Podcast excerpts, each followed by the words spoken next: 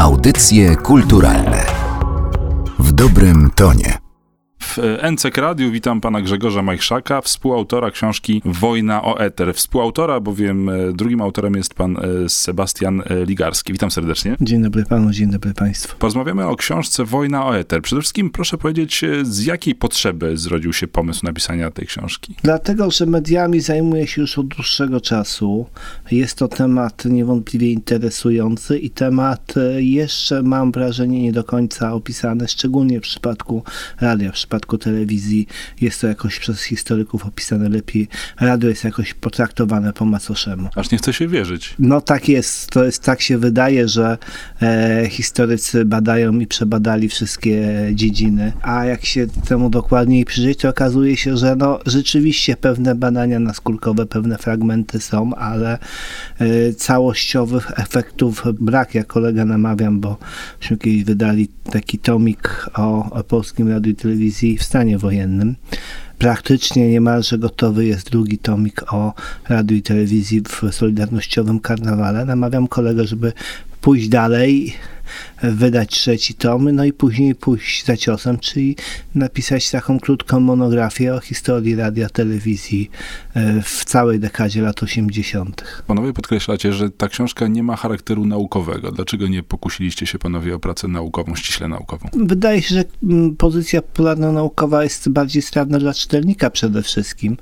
E, natomiast e, być może warto pomyśleć o wersji naukowej tej publikacji. To, to jedno, jedno nie wyklucza drugiego oczywiście. Natomiast to ma być książka, która po prostu da się czytać, tak? Zawsze książka popularna dla odbiorcy jest bardziej strawna od y, książki naukowej. Przejdźmy do treści książki. E, jak oceniłby pan wpływ z jednej strony mediów, e, które uprawiały propagandę w, w, tych czasach, które opisujecie, z drugiej natomiast mediów solidarnościowych, w jaki sposób co do siły one oddziaływały na polskie społeczeństwo? Ja myślę, że y, oczywiście większy krąg odbiorców miały media y, rządowe, media, media y, komunistycznych władz, natomiast ich wpływ był oczywiście ograniczony. Polacy doskonale wiedzieli, że, one, że, że jest to propaganda, że one służą władzy. Natomiast z mediami solidarnościowymi, z Radiem Solidarność, o którym tutaj z kolegą piszemy, to temat zresztą też jest nie do końca jeszcze poznany i opisany przez e, historyków.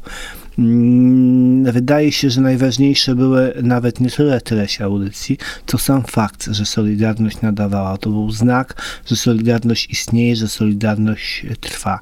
Wiele osób wspomina, że one nie pamiętają, o czym była audycja, ale pamiętają, że był, że pojawił się sygnał Solidarności i y, rzeczywiście y, radio było postrzegane przez perelowskie władze jako większe zagrożenie dla niej od Bibuły, czy od tych y, wydawnictw, które wychodziły, pisemek, które wychodziły w drugim obiegu, był taki przepis dotyczący przypadku mienia służącego do celów przestępczych.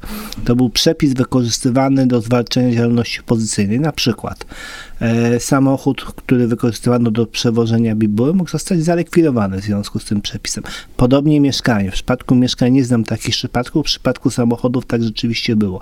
I w pewnym momencie, tym tam 86-7 rok bodajże, pada propozycja, żeby od tego przepisu odejść, ale z jednym wyłączeniem podziemnej działalności radiowej. Jak y, i czy media rządowe, propagandowe e, odnosiły się bądź nazywały media solidarnościowe? Jaka była nomenklatura? To mnie bardzo ciekawi. Te media solidarnościowe były nieobecne w mediach e, rządowych, znaczy władze chwaliły się, nie wiem, zatrzymaniem na przykład e, działaczy podziemnego radia, e, nagłaśniały procesy, to miało służyć, e, służyć zastraszeniu społeczeństwa. Jest taki specyficzny moment, kiedy w Warszawie zupełnie przypadkowo wpada Roger Noel. To jest obywatel Belgii, co ciekawe, belgijski anarchista, żeby było śmieszniej. E, wpada przypadkowo z nadajnikiem i władze to wykorzystują takiego ataku, że o, to radio jest z inspiracji zachodniej, to zachód, e, sprzęt, pomysł i tak dalej, prawda? Więc e, w tym kontekście Radio Solidarność, Radio Podziemne mogło zaistnieć, czy w ogóle generalnie podziemie. Przy tych dwóch okazjach to był albo atak propagandowy, albo próba zastraszenia przy okazji kolejnych aresztowań czy, czy procesów. Wspominał pan o tym budowaniu wspólnoty e, dzięki mediom solidarnościowym, zwłaszcza chyba radio, bo radio to jest specyficzna forma jednak budująca taką intymną dosyć relację między e, nadającym a e, słuchaczem. Jakby pan tę rolę określił wspólnotową? Jej charakter, jej zakres? Trudno powiedzieć. Ja myślę, że to trzeba było dopiero poddać jakimś badaniom i nawet nie za bardzo widzę pomysłu na metodę, natomiast tu trzeba dwie rzeczy powiedzieć. Po pierwsze, Radio Solidarność Podziemne dalece wykraczało poza zwykłą radiofonię informacyjną.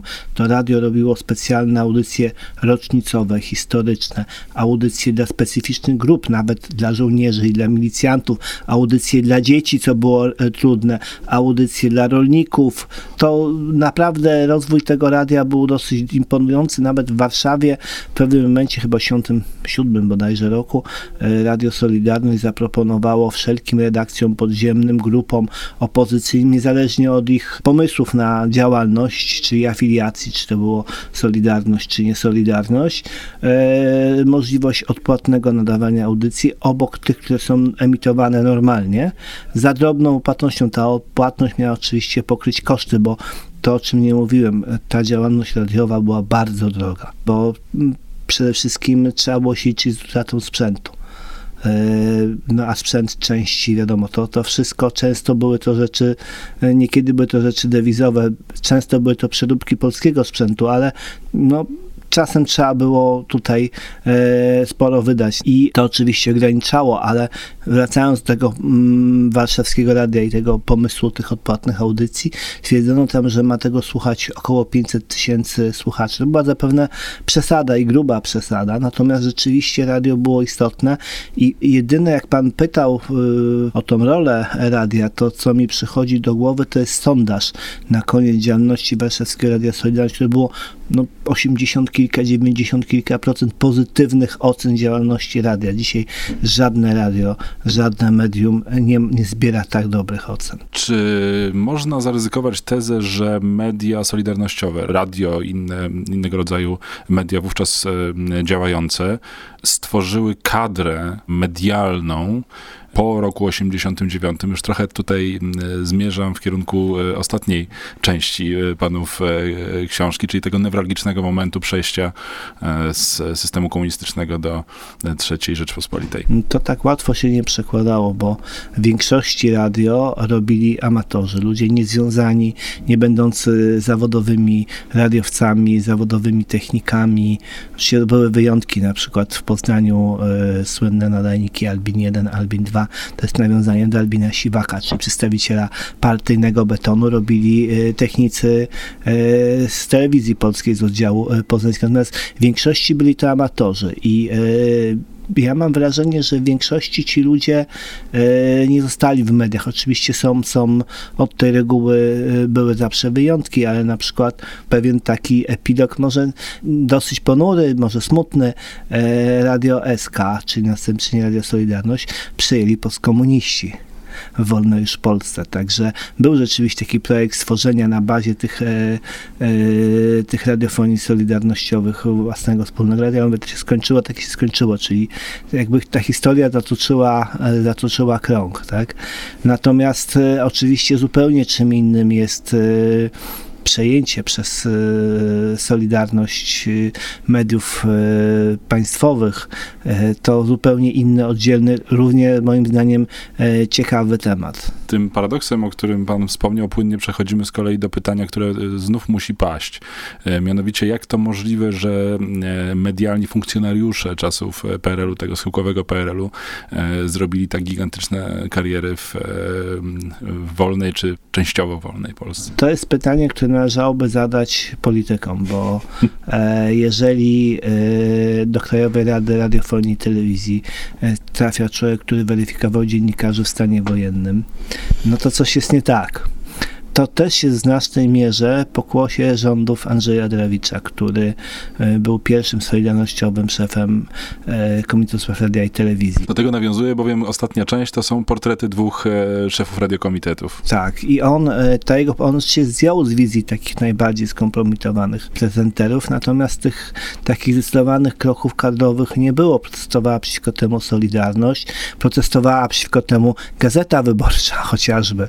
To dzisiaj brzmi zupełnie paradoksalnie. Ale no to też była inna Gazeta Wyborcza e, wtedy, prawda? Tak, rzeczywiście wtedy, wtedy było. Raz, że nie zwalniano ludzi, dwa, nie zatrudniano. Był pewien problem z powrotami starych pracowników. Tam były deklaracje, że owszem, mogą wracać, tylko był jeden problem. Nie było pieniędzy na ich przyjęcie, prawda?